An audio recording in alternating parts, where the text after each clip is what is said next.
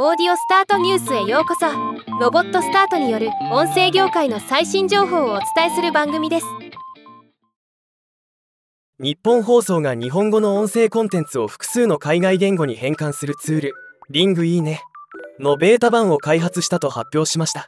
今日はこのニュースを紹介します。リングいいね。は AI を活用して話者の言語や声の特徴を生かしながら他の言語に翻訳音声変換させることが可能になるサービス。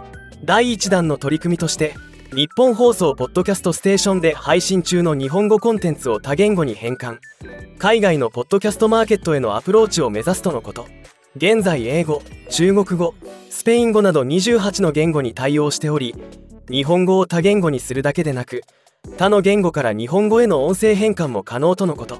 本格的な実用化を視野に入れ国際特許を出願中となっており今後はテストマーケティングを経て商品化販売を検討しているそうです。商品化されたらまた紹介したいと思います。リングいいね。